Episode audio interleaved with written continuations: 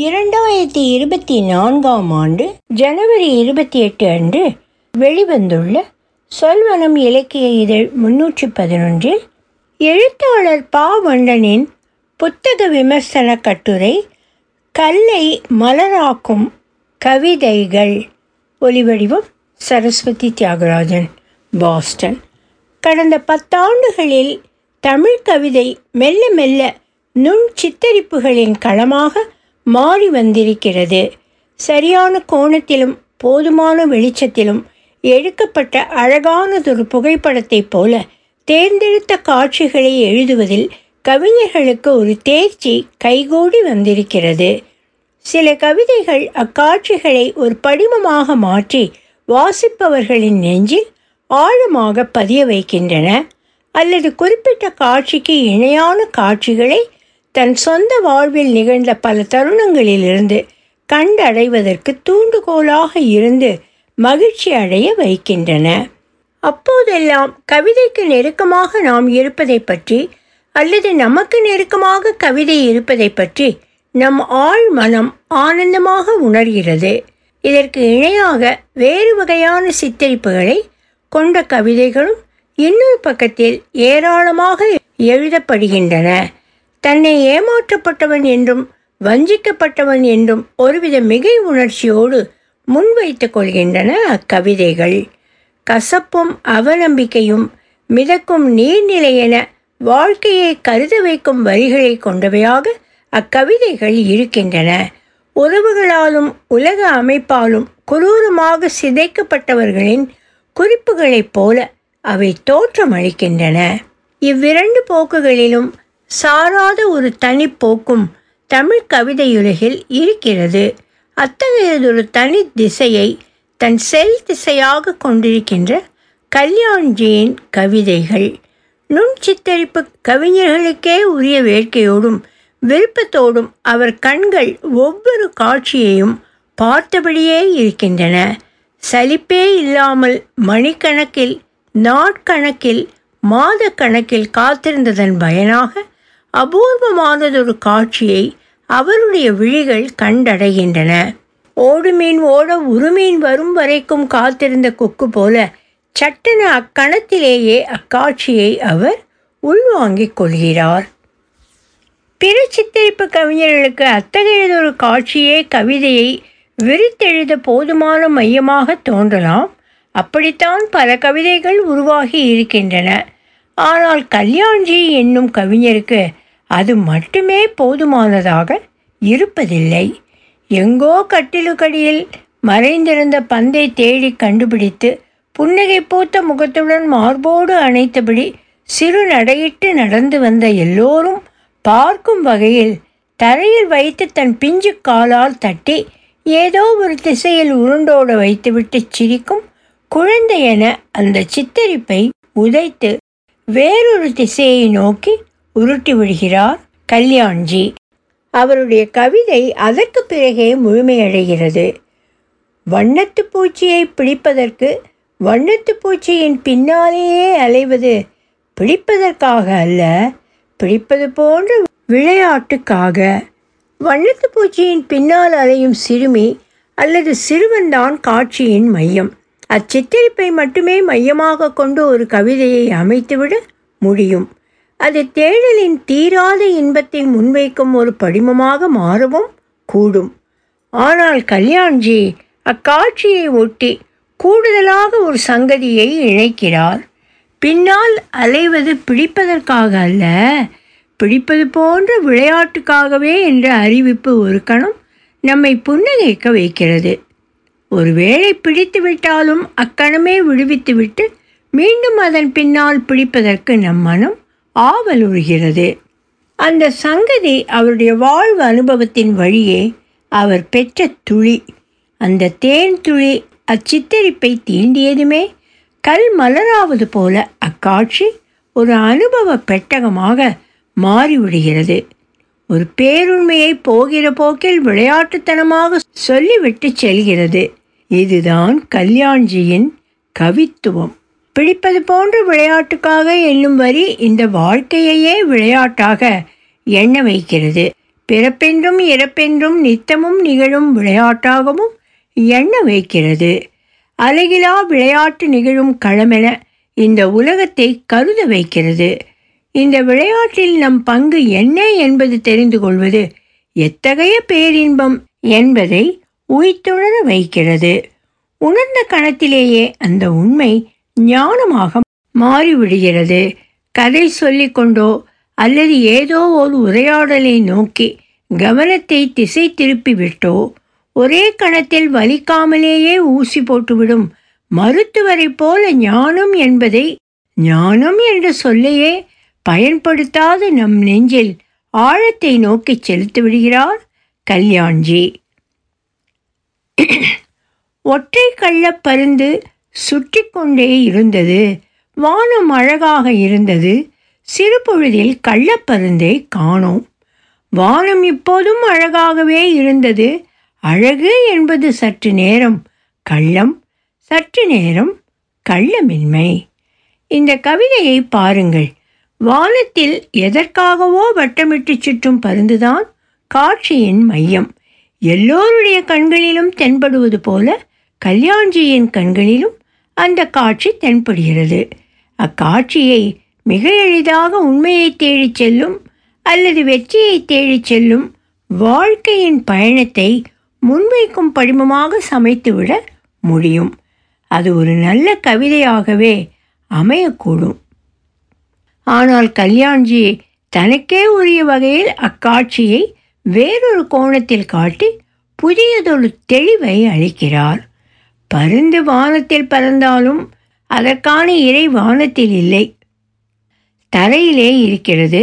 தரையில் இருக்கும் இரையை அது வானத்தில் வட்டமிட்டபடி தேடிக்கொண்டே இருக்கிறது. அந்த உள்நோக்கம் அதற்கு இருப்பதால் தான் அதன் பெயர் கள்ளப்பருந்தென அழைக்கப்படுகிறது.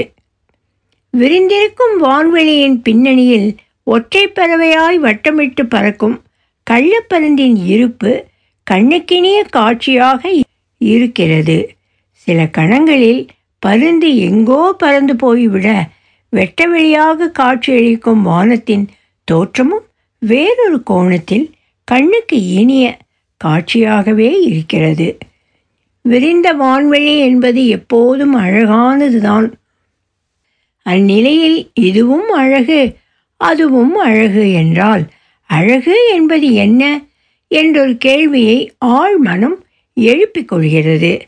ஒரு கணம் அதற்கான விழை புதிராக இருக்க மறுகணமே அந்த புதிர் விடுவிக்கப்பட்டு விடுகிறது. கள்ளமும் அழகு கள்ளமின்மையும் அழகு என்பது நமக்கு கிடைக்கும் முதல் வெளிச்சம். அழகு என்பதே சற்று கள்ளமும் சற்று கள்ளமின்மையும் கொண்ட கலவை என்பது இரண்டாவது வெளிச்சம். தூணில் சாய்ந்து நிற்கிற அவள் தூணை அழகாக்குகிறாள். படித்துறையில் காலை தொங்கவிட்டு அமர்ந்திருப்பவன் நதியை அழகாக்குகிறான். குடையிருந்தும் நனைந்து செல்லும் சிறுமி குடையை அழகாக்குகிறாள். எதையேனும் செய்து ஏதாவது அழகாக்க எனக்கு முடிந்தால் நல்லது. அழகு என்பது வேறொரு வகையில் இக்கவிதை வரையறுக்க முயற்சி செய்கிறது. அழகு என்றும் ஒற்றை கம்பி வழியாக தூணோரம் சாய்ந்து நிற்கும் பெண்ணையும் படித்துறையில் காலை தொங்கவிட்டு உட்கார்ந்திருப்பவனையும் குடையிருந்தும் விரிக்காமல் மழையில் நனைந்து செல்லும் சிறுமியையும் இணைத்து கொள்கிறார் கல்யாண்ஜி. எதை செய்தால் அழகாக இருக்கும் என்று தெரியாத அல்லது தெரிந்து கொள்ள விரும்பும் ஒருவரும் கவிதையில் இறுதியாக இடம்பெறும்போது கவிதை வேறொரு திசையில் திரும்பி விடுகிறது. ஞானத்தை விளைவதே ஞானமாக மாறிவிடுகிறது இங்கே ஒன்றுமில்லை என்று ஏற ஆரம்பித்தேன். அங்கே ஒன்றுமில்லை என இறங்கிக் கொண்டிருந்தான். கீச் கீச் என்று பாடி மேலும் கீழும் பறந்தபடி இருந்தன பச்சை பறவைகள். அனைவரும் பார்க்கக்கூடிய ஒரு மலையேற்ற காட்சியின் சித்தரிப்போடுதான் இக்கவிதை தொடங்குகிறது. ஆனால் அச்சித்தரிப்பை கடந்த ஓர் உண்மையை உணர்த்துவதாக முடிவடைகிறது. ஒரு பெரிய மலை அடிவாரத்தில் ஆலயம் இருக்கிறது என யாரோ ஒருவர் சொன்னதை நம்பி ஒருவர் அடிவாரத்துக்கு வருகிறார்.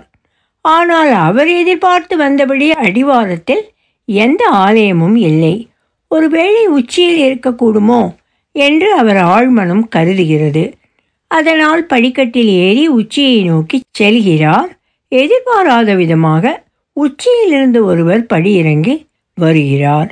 உச்சியிலும் ஒன்றுமில்லை என அவர் தெரிவிக்கிறார். அங்கேயும் இல்லாத இங்கேயும் இல்லாத அந்த ஒன்று எது என்னும் கேள்வி சுவாரஸ்யமான ஒன்று. ஒரு ஞான தேடலுக்கு உரிய கேள்வி.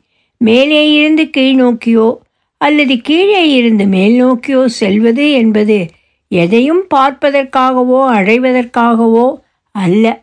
சென்று கொண்டே இருப்பதுதான் நோக்கம் அதுவே இன்பம். அதுவே ஞானம். கண்முன்னாலேயே மேலும் கீழும் பறந்தபடி இருக்கும் பறவைகள் அந்த ஞானத்தை தான் ஒவ்வொரு கணமும் அறிவித்தபடியே இருக்கின்றன. மனிதர்களுக்குத்தான் அதை காது கொடுத்து கேட்பதற்கு நேரமும் இல்லை மனமும் இல்லை. சின்ன வயதிலிருந்து ரயில் பார்ப்பதற்கு இந்த ஸ்டேஷனுக்கு வருவேன். ஒரு பரவசமாக ஒரு தவிப்பாக ஒரு பைத்தியக்காரத்தனமாக இருந்தது. அப்போதெல்லாம் தெரியாது. இந்த ரயிலில்தான் ஊரை விட்டு என்னை ஏற்றிக்கொண்டு போய் நகரத்தில் தள்ளும் என்பது. இந்த ரயில்தான் ஒவ்வொரு பண்டிகைக்கும் என்னை ஊரில் கொண்டு வந்து நிராதரவாக இறக்கிவிடும் என்பது. நிலா பார்த்தல் என்றொரு கவிதையை எழுதியிருக்கிறார் கல்யாண்ஜி. அதுபோல ரயில் பார்த்தலாக இக்கவிதை தொடங்குகிறது. குழந்தமைக்கே உரிய பார்வையில் ரயில் பரவசமூட்டும் ஒரு மாபெரும் இருப்பாக தோற்றமளித்தது. வாலிபத்தில் அதே ரயில்தான் வாய்ப்புகளை காட்டுவதற்காக நகரத்துக்கு இழுத்துச் சென்றது. அதே ரயில்தான் பண்டிகை நாட்களுக்கு உறவுகளை சந்திக்க மறுபடியும் ஊருக்கு சுமந்து வந்து இறக்கி விழுகிறது ரயில் உயிரற்ற ஓர் இயந்திரம்தான். ஆனால் ஒருபோதும் கைவிடவில்லை என்பது பெரிய ஆறுதல். இந்த ஆற்றில் எல்லா மீன்களையும் அடையாளம் சொல்லிவிடுவேன் என்பதை நிறுத்து உனக்கு மட்டுமல்ல யாருக்கும் அடையாளம் தெரியாத மீனொன்று ஆற்றுக்கும் தெரியாமலேயே ஆற்றில் நீந்திக் கொண்டிருக்கிறது. சித்தரிப்புகள் இல்லாத நேரடி உரையாடலாக அமைந்திருக்கிறது இக்கவிதை. ஆற்றுக்கே தெரியாமல் ஆற்றுக்குள் ஒரு மீன் நீந்தி கொண்டிருக்க வாய்ப்புண்டு. என்னும் நிலையில் ஆற்றுக்கு வெளியே நின்று தன் கண்களையும் ஞானத்தையும் மட்டும் நம்பி ஒருவன் முன்வைக்கும் வாய் பேச்சுக்கு எந்த பொருளும் இல்லை. எந்த உண்மையும் குறிப்பிட்ட வரையறைகளுக்கு உட்பட்டதே தவிர நிரந்தர உண்மை என எதுவும் இல்லை. காற்று காலம் அல்லவா சருகுகள் தரையோடு தரையாக சரியை சுழன்றன? சலவை சோப்பொன்றின் பெயருள்ள பனியன் அணிந்த மேய்ப்பர் கிழவர் தரையை உற்று பார்த்து உறக்க எதையோ வாசித்து கொண்டிருந்தார். என்ன வாசிக்கிறீர்கள்? என்றேன். சருகு சுழன்ற தரையை காட்டினார். உங்களுக்கு படிக்க தெரியுமா? என்ற கேள்விக்கு அவர் சொன்னார். காற்றுக்கு எழுதத் தெரியும். காற்று வீசுகிறது. மரத்தடியில் விழுந்து உலர்ந்து கிடக்கும் சருகுகள் புரண்டு புரண்டு செல்கின்றன. இந்த சித்திரத்திலிருந்து தான் கல்யாண்ஜி தன் கவிதையை தொடங்குகிறார். இயற்கையின் ஆடலை உணர்த்துவதற்கு அக்காட்சி ஒன்றே போதும். ஆனால் கல்யாண்ஜி அச்சித்தரிப்போடு தனக்கே உரிய வகையில் ஓர் உரையாடல் காட்சியை இணைத்து கொள்கிறார். உருளும் சருகுகள் மண்தரையில் கீறிவிட்டு செல்லும் தடங்களை எழுத்துகளாக நினைத்து ஒருவர் ஒரு கேள்வியை முன்வைக்கிறார். வீசும் காற்றின் மாயக்கரத்துக்கு சருகை தொட்டு எழுதும் ஆற்றல் உண்டு என இன்னொருவர் பதில் சொல்கிறார். ஒரு கணம் மடல் பெரிது தாழை மகிழினிது கந்தம் என்னும் பழைய பாடல் நினைவில் மின்னி மறைகிறது. ஒவ்வொன்றும் ஒரு கலையை அறிந்து வைத்திருக்கிறது என்னும் உண்மையை புரிந்து கொள்வது மிகப்பெரிய ஞானம். வானவில் விழுந்திருந்தது வானவில்லை பார்க்கச் சொல்ல இவளை கூட்டி வர உள்ளே போனேன். வந்து பார்த்தால் காணோம் வானவில்லை யாரோ கூட்டிக் கொண்டு போயிருந்தார்கள். இத்தொகுதியின் மிகச்சிறந்த கவிதை இது. இருப்பு என்பது ஒரு கணம் இன்மை என்பது மறு கணம். இருப்புக்கும் இன்மைக்கும் இடையில் ஊடாடியபடி இருக்கிறது நம் வாழ்வும் காலமும். ஒருவருக்கு பார்க்க கிடைத்த வாய்ப்பு இன்னொருவருக்கு கிடைக்காமலேயே போய்விடுகிறது. ஊழ் என்பது இதுதானா? ஊழென்னும் மந்திர கைகளால் உருட்டப்படும் சோழிகளா நாம்? இப்படி பல திசைகளில் நம் எண்ணங்களை பறந்து செல்ல வைக்கிறது கல்யாண்ஜியின் கவிதை.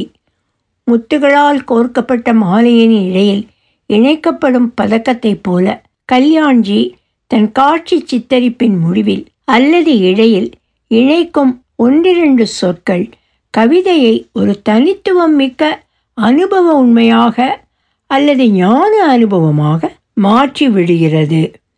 கல்யாண்ஜியின் கவிதைகளை வாசிக்கும் அனுபவம் என்பது நம் ஞாபகத்தை தீண்டிவிட்டு செல்லும்.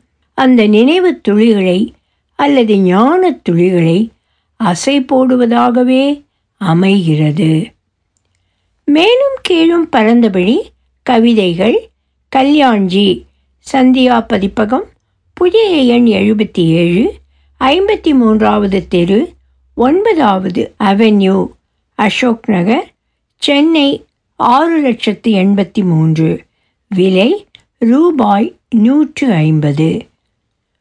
ஒலிவடிவம் சரஸ்வதி தியாகராஜன் பாஸ்டன்.